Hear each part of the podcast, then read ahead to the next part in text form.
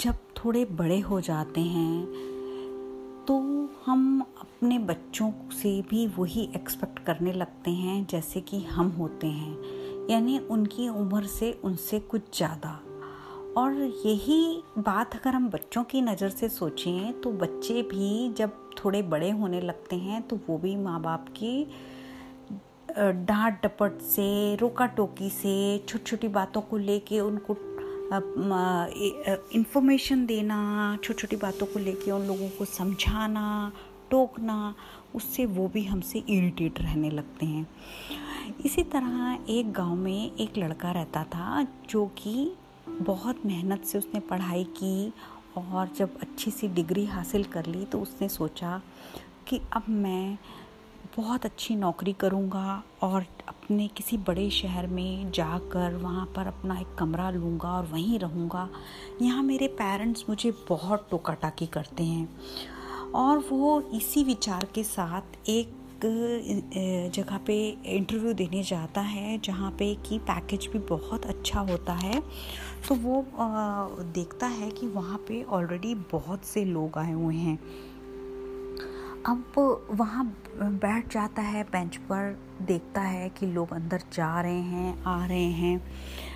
तो वहाँ बैठे बैठे उस समय सुबह के 10-11 बजे होते हैं, तभी वो देखता है कि वहाँ पर एक ट्यूबलाइट जल रही है तो वो उठ के उसे बंद कर देता है।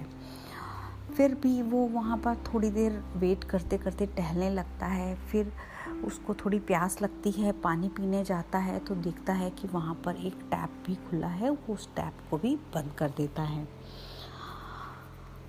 फिर आकर बैठ जाता है, बच्चे अंदर जा रहे हैं इंटरव्यू के लिए आ रहे हैं और वो काफ़ी जल्दी जल्दी आ रहे हैं। तो वो पूछता है कि क्या अंदर इंटरव्यू हो भी रहा है? कहते हैं, नहीं जी, वो कुछ खास बात नहीं पूछते, बस फ़ाइल लेके रख लेते हैं और कहते हैं, हम आपको बाद में बताएँगे। पर वो थोड़ा कंफ्यूज होकर वहाँ टहलने लगता है।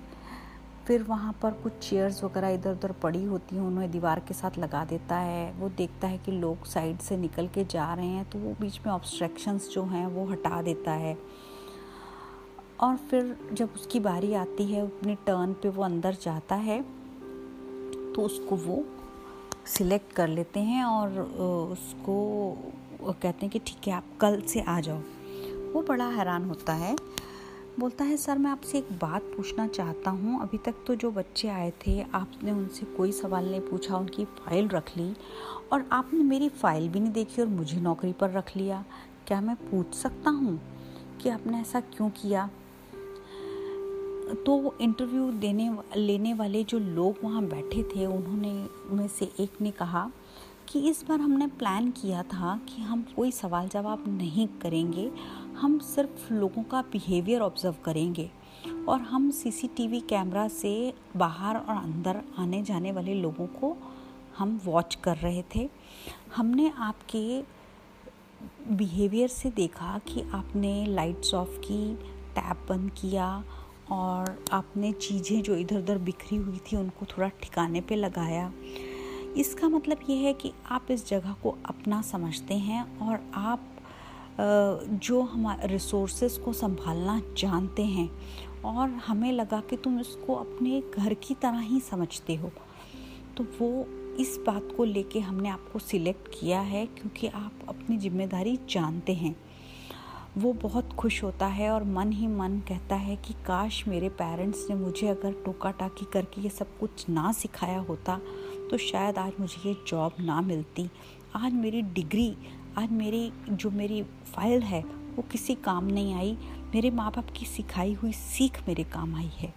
तो फ्रेंड्स आप भी कमेंट करके मुझे शेयर कीजिए कि आप लोगों को आपके पेरेंट्स की कौन सी डांट जो आपकी लाइफ में काम आई है?